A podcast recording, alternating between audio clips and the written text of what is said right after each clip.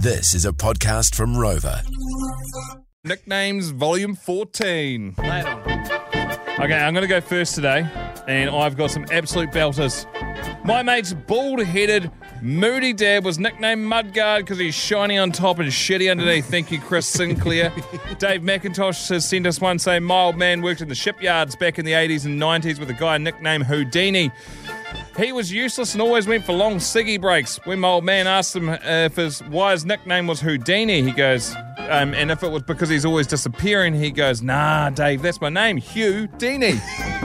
Just co- complete co- coincidence. Uh, got a nickname for the apprentice that we had. He was nicknamed Dora the Explorer because he'd never take his backpack off and would be completely lost without his map. Uh, started a new job, and the boss said, You get to work with Pothole. I asked, Why is he called Pothole? He said, Because he's the most boring bastard on the planet and must be avoided at all costs. Good luck. Thanks, Colin Thorburn. Um, this one here, no name on this one. Actually, I lied. They didn't want their name mentioned. I split from my wife about a year ago, and recently, during a conversation with my son, nine, I mentioned the ex, and he called her the Bible. I said, Why'd you call her the Bible? And he goes, because everything she says is gospel, but can be in- interpreted in a thousand ways. I literally cried.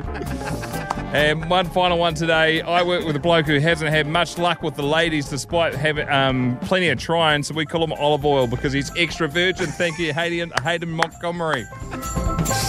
Rightio. Uh, this one here from Sid Ganguly. I worked with a guy nicknamed the Cherry. Uh, apparently, his old man used to wear those really short tennis shorts to the pub, and as he sat down on the pub stool, his nuts would pop out the bottom. So his his mates named him Plums. So when my workmate was born, he was given the nickname Cherry. That's from Chris Faber in South Africa.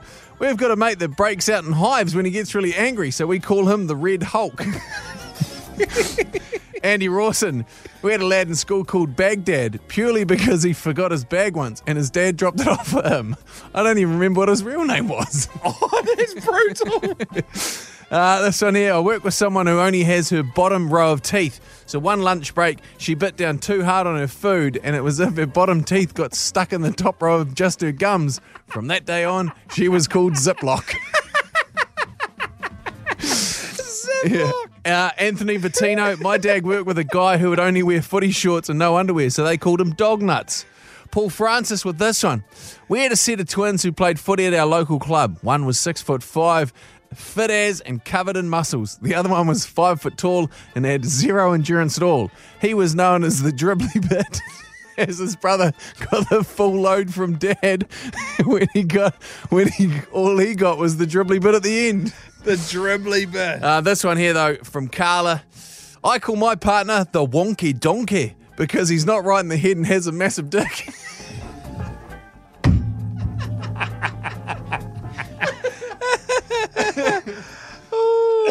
Some beauties. Ah, good. Very much. Ah, always very great, good. aren't they? They really are. The dribbly Okay. bit. Why are you called the dribbly bit? yeah. Here's my brother. He's the full load. The Jay and Dunk Podcast on the Radio 2 from 3 to 7 weekdays.